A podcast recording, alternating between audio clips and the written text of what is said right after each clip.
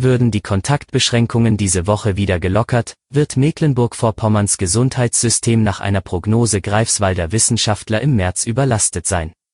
Mehr dazu im Schwerpunkt. Es ist Montag um 5 Uhr. Guten Morgen und ein frohes neues Jahr. Zunächst was sonst noch wichtig ist. Noch ist an Mecklenburg-Vorpommern der Kelch vorbeigegangen und kein Fall der afrikanischen Schweinepest aufgetreten. Das soll so bleiben, fordert Minister Backhaus. Aber der neue Grenzschutzzaun alleine reicht nicht. Zu den Bausteinen der Seuchenbekämpfung gehöre die Reduzierung des Schwarzwildbestands.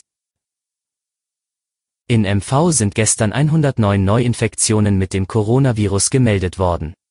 Die Zahl der registrierten Corona-Toten stieg den Angaben zufolge um 2 auf 179. Sie stammen aus den Landkreisen Ludwigslust-Parchim und Rostock. Die Zeichen stehen auf Verlängerung des Corona-Lockdowns über den 10. Januar hinaus. Mehrere Ministerpräsidenten haben sich am Wochenende bereits entsprechend geäußert. Auf dem heutigen MV-Gipfel und einer Bund-Länder-Beratung am Dienstag wird es demnach nur noch darum gehen, wie lange die strengen Auflagen fortgelten sollen.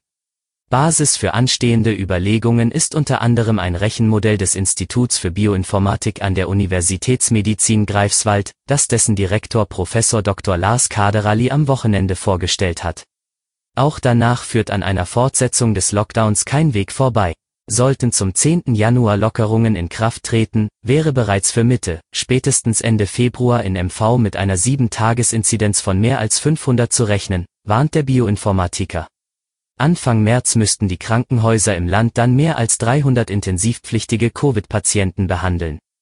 Im Laufe desselben Monats wäre das Gesundheitssystem überlastet. Bei der Fortsetzung der geltenden Kontaktbeschränkungen sei hingegen ab etwa der zweiten Januarwoche mit langsam fallenden Infektionszahlen zu rechnen. Impfungen werden nach der Greifswalder Prognose frühestens Ende März einen positiven Effekt auf die Infektionszahlen haben. Das war der Audio-Snack. Alle Artikel zum Nachlesen und Hören gibt es auf svz.de-audiosnack. Bleiben Sie gesund.